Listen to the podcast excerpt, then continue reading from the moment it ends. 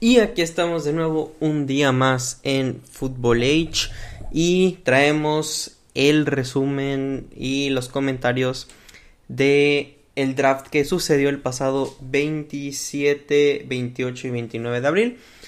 Tuvimos muchas sorpresas, tuvimos muchas emociones, muy buenos picks, muchos robos sobre todo, y pues los vamos a estar aquí comentando, pero vamos a comentar por ahora únicamente la primera ronda y algunos casos en general. No vamos a comentar todos los picks, desde ahorita lo digo, vamos a comentar únicamente los más sobresalientes, por así decirlo. Entonces comenzamos con Bryce Young. Obviamente tenemos que empezar con el pick número 1 del draft.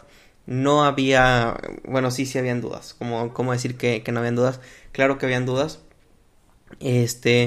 Pero al final de cuentas Bryce Young fue tomado con el primer pick global de este draft. Va a Carolina, va con un entrenador que jugó de quarterback.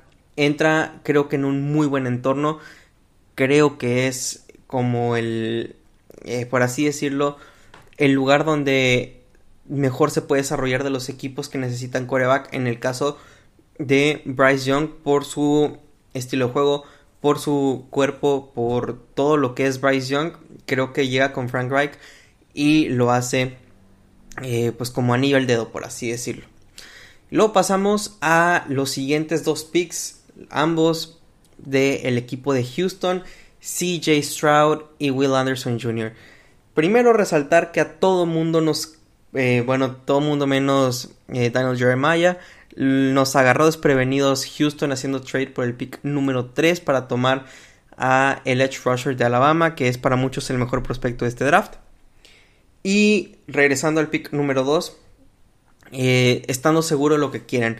Sobre todo, estaban ya cansados de Davis Mills y de Mike Ryans. Yo creo que toman la decisión acertada.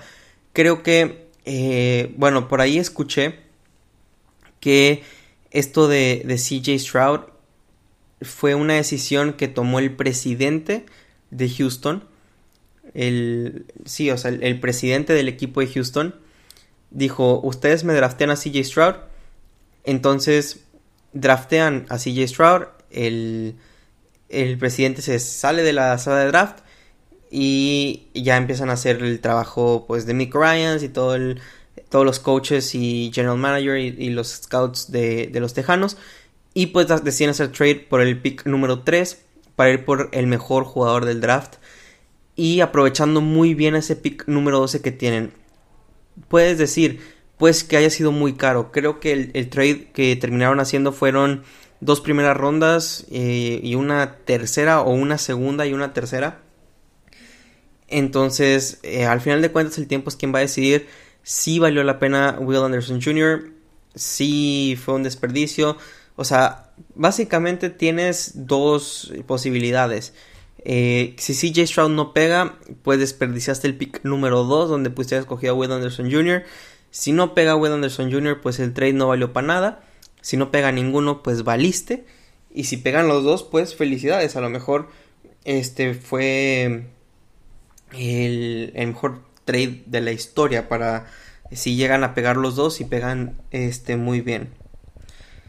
Y pues pasamos ahora al pick número 4 con Anthony Richardson.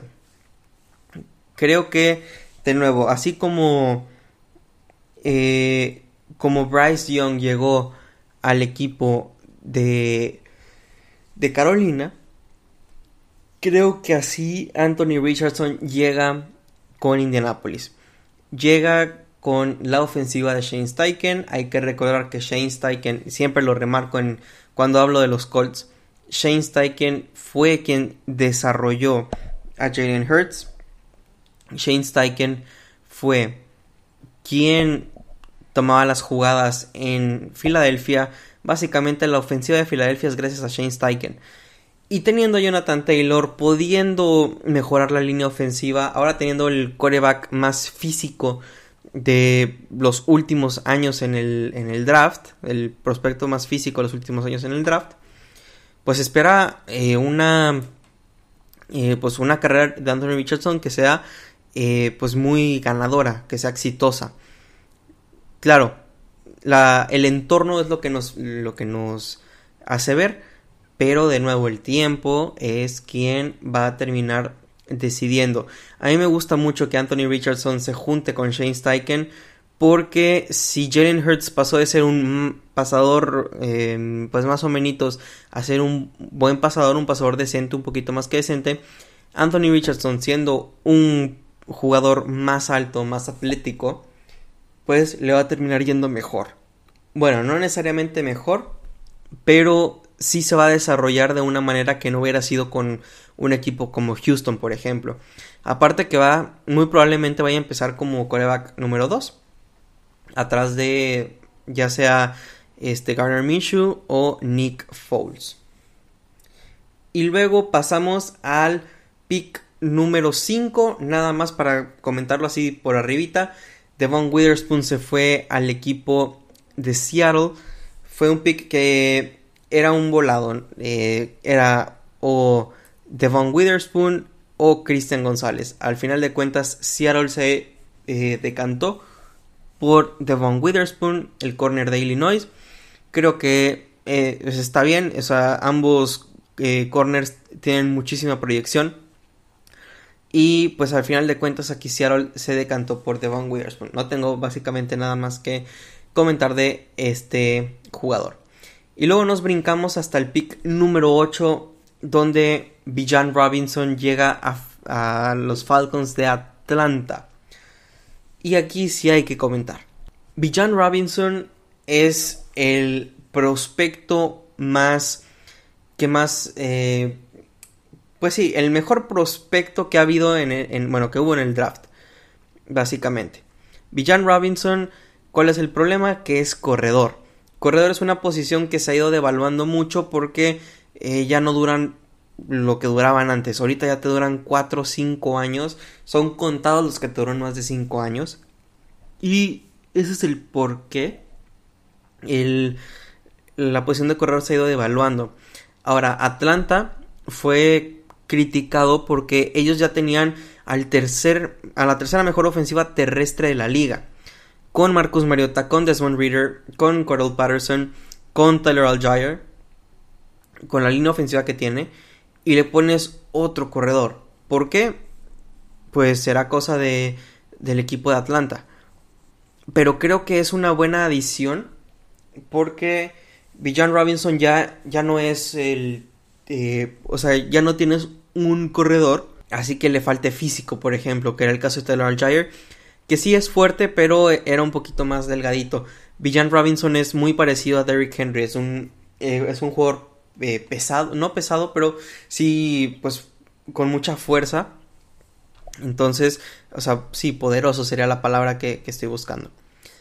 Entonces, a lo mejor yo, si fuera el general manager de Atlanta, no hubiera escogido a Bijan, aunque en mis mocks lo ponía, pero no sé, me hubiera decantado más a lo mejor por línea defensiva o línea ofensiva, una cosa así. Y luego con el pick número 9, Jalen Carter, que se fue al equipo de Filadelfia, y junto con este me voy a ir hasta el pick número 30, donde vamos a hablar de Nolan Smith también. Me gustó que hayan hecho el trade por Jalen Carter. Puede que sí. Porque a lo mejor el equipo de Chicago estaba recibiendo llamadas de que querían subir al pick número 9. Justo para agarrar a Jalen Carter. Entonces Chicago le dice a Filadelfia: hey, me quieren hacer trade por este jugador. O no sé. Pero... Jalen Carter termina yendo a Filadelfia y de nuevo Howie Roseman lo vuelve a hacer. O sea, es el general manager sensación de la liga. Está formando una defensiva súper, súper feroz. Yo decía que Nolan Smith no iba a ser un prospecto súper increíble. O sea, no prospecto, sino un jugador. ¿Por qué? Porque yo pienso que se infló mucho con esto del Combine.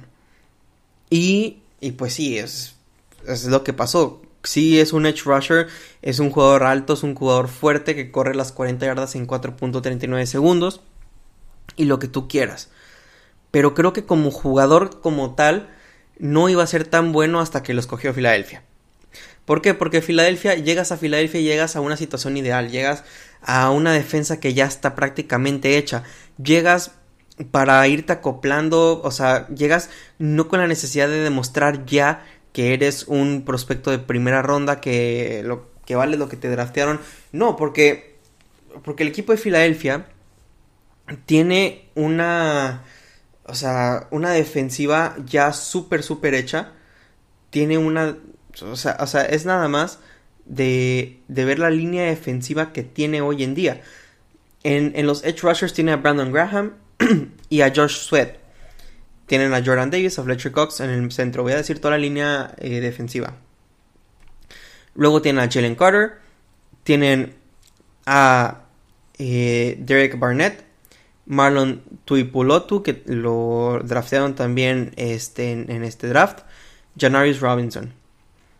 Ahora, si pones a Nolan Smith, en caso de que no lo vayas a poner de defensive end, lo vayas a poner de edge rusher, o sea, de outside linebacker, tienes a Nicholas Morrow, a Christian Ellis, a Haason Reddick, y luego Nolan Smith. O sea, Nolan Smith es el número 4 de este equipo. Que puede subir, muy probablemente puede subir. O sea, el equipo de Filadelfia tiene una defensiva bastante, pues sí, completa. Y Nolan Smith no tiene que demostrar con urgencia que es un prospecto de primera ronda, porque va a estar yendo de recambio, va a estar, no sé, a lo mejor una serie Haason Reddick, una serie Nolan Smith, una serie Christian Lelis, así, se van a estar rolando muy probablemente. Y así la defensiva de Filadelfia va a estar siempre pues con energía, no va a tener este problema de que están cansados o así. Entonces, esto de Jalen Carter y Nolan Smith me gusta.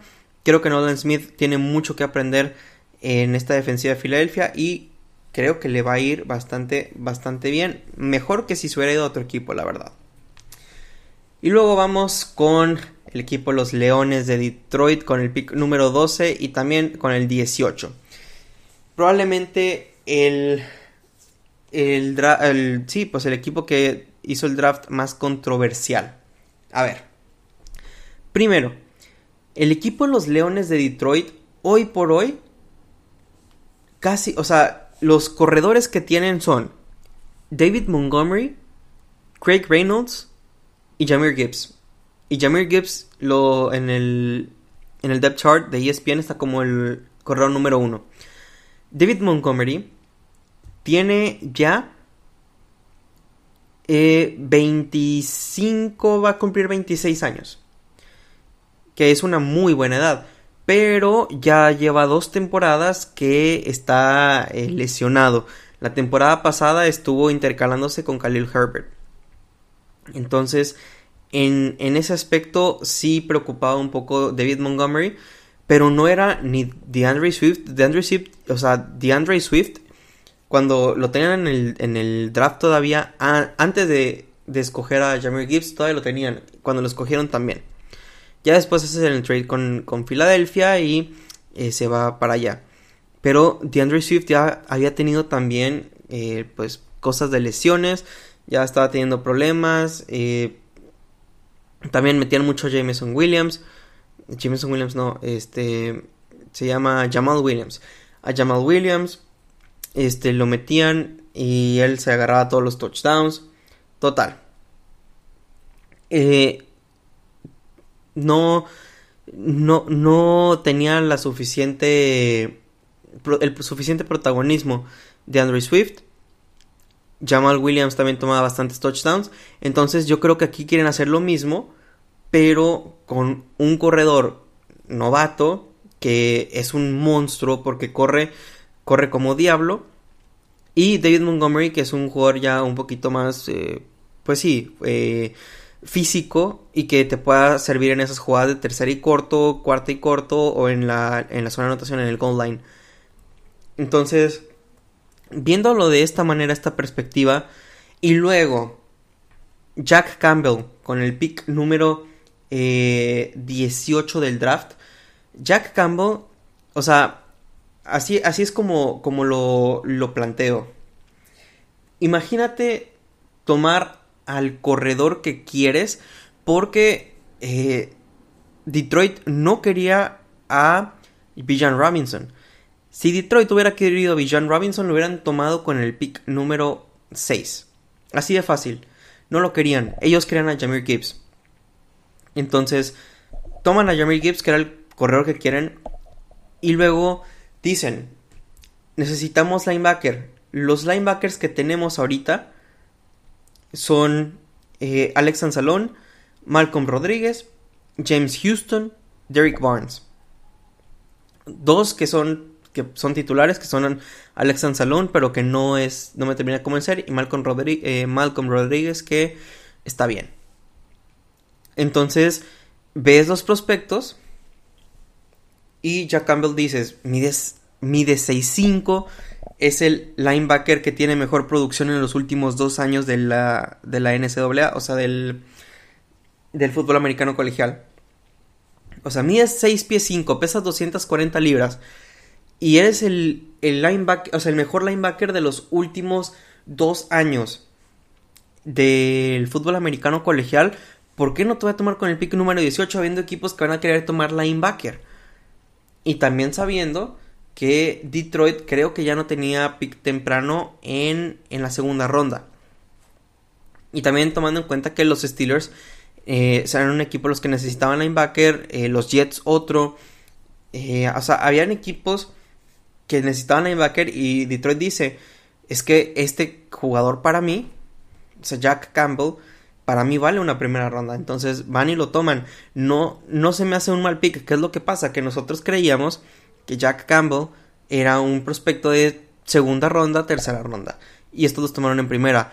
Pero si te fijas lo que ha hecho, si te fijas al entorno que entra, Jack Campbell es un muy, muy buen pick para el equipo de Detroit. Al final de cuentas, el tiempo, como siempre, es quien va a decidir, pero, o sea, no se me hace el peor draft que hubo, pues. O sea, sí está dudoso, porque dices, pues tomaron 2 jugadores que eran segunda ronda en primera ronda, en el pick 12 y en el pick 18. Ok, ellos lo tenían acomodado de otra manera y a lo mejor pegan, a lo mejor no, y eso ya va a ser culpa, pues, de ellos. Pero a primera vista dices, qué mal hace, o sea, lo pones a analizar un poquito más y dices, bueno, no está tan mal, parece que sí puede estar bien, bla, bla, bla. Entonces ya es cuando te pones a pensar. Yo creo que no hicieron 100% lo correcto. Yo hubiera escogido a Bijan Robinson en lugar de Jahmyr Gibbs, pero bueno, este es el jugador que ellos querían y pues ahí quedó. Luego pasamos al siguiente equipo, los Packers de Green Bay con el pick número 13. Pues, ¿qué más decir? Ya es cosa de cultura de los Packers no tomar una arma ofensiva en primera ronda, porque sabrá Dios cuánto tiempo tienen. Aaron Rodgers, que le estuvo pidiendo, se va Aaron Rodgers, ahora con Jordan Love, y le ponen con su primer pick de primera ronda, el pick número 13, escogen a un edge rusher o un defensive end. Entonces ya es cosa de cultura. No vamos a comentar nada más, porque pues quién le va a decir que necesita receptores si van a estar escogiendo defensivos. Total, tiene creo que 7-8 primeras rondas en la defensa el equipo de los Packers, y de todas maneras andan pues ahí más o menos. Luego con el pick número 14 y pick número 15, estos los voy a tomar juntos. El pick número 14 de los Steelers hicieron trade con los Patriotas para tomar a Broderick Jones, el liniero ofensivo de Georgia. Se dice que los Patriotas le hablaron a Pittsburgh y le dijeron, oye, queremos fregar a los Jets, tú que eres liniero ofensivo, normalmente te pediría una, o sea, tu pick de primera y una tercera ronda, pero ¿sabes qué? Te pido una cuarta en lugar de la tercera. Entonces, los Steelers brincan a los Jets, toman a Broderick Jones. Y la impresión que me deja el pick, o sea, el pick que hizo los Jets, que fue Will McDonald, de Iowa State, me hace pensar que los agarraron desprevenidos. O sea, que los Jets no se esperaban que los Steelers fueran a brincar. Más bien, ellos creyeron, como Christian González está ahí en el 14 disponible, atrás de mí están los Commanders, que necesitan también corner. Pues los Patriotas no creo que vayan a brincar. O sea, que los Steelers vayan a brincar, porque los Patriotas corren el riesgo que les agarren al mejor corner del draft. Pero, sorpresa, los Steelers brincan, toman a Broderick Jones, y así en la desesperación los Jets toman a Will McDonald Jr., Will McDonald cuarto, y termina siendo probablemente el peor pick para mí. Sí, este fue el peor pick de la primera ronda. Entonces, ahí sí mal para los Jets, que lo habían estado haciendo muy bien. Ya pudieron traerse a Aaron Rodgers, pero pues a ver qué es lo que pasa. Y luego, con el pick número 16, el equipo de los Commanders escogieron a Emmanuel Forbes, el corner de Mississippi State. Y también yo no lo había considerado como, o sea, sí lo había considerado como un pick no muy bueno, pero después escuché a el presidente de los Commanders hablar sobre este pick y por qué escogieron a Emmanuel Forbes en lugar de Christian González. Y básicamente dijeron que Emmanuel Forbes y Christian González eran, o sea, que ellos les gustaba mucho Emmanuel Forbes, que Christian González era muy bueno, no creían que iba a llegar hasta el 16, ¿no? O sea, fue algo extraordinario que haya llegado hasta el 16. Y Emmanuel Forbes, pues los scouts, quienes son los que están constantemente viendo prospectos, junto con el staff de coacheo, estuvieron evaluando, junto con la prueba que le hacen los equipos a los prospectos en las visitas y en las preguntas, las entrevistas, se dieron cuenta que Emmanuel Forbes es el típico que encaja muy bien en el sistema. Entonces fue por eso que los cogieron, que la complexión de su cuerpo pues no fue de mucha importancia, pero que más que nada fue por eso, que sintieron que Emmanuel Forbes encajaba mejor en el equipo que Christian González, y por eso es que lo terminaron escogiendo en el pick número 16. Y luego con el pick número 17, pues probablemente el robo del draft, Christian González se fue al equipo de los Patriotas, otro back defensivo para Bill Belichick. Los Jones y ahora Christian González tienen probablemente de los mejores defensivas secundarias de la liga. Todavía le falta probarse, tiene algo que probar Christian González, y él lo sabe, porque él se esperaba irse en el top 10, probablemente en el top 12, pero a final de cuentas terminó yéndose hasta el pick número 17. Y pues igual, con Bill Belichick muy probablemente va a desarrollarse muy, muy bien. Y luego tenemos que hablar de los Bills de Buffalo también, que en el pick número 25, terminaron escogiendo a Dalton Kincaid, el tight end de Utah. Brincaron a los Vaqueros de Dallas porque sabían que iban a tomar a un tight end, y le dijeron a los Jaguares, ¿sabes qué?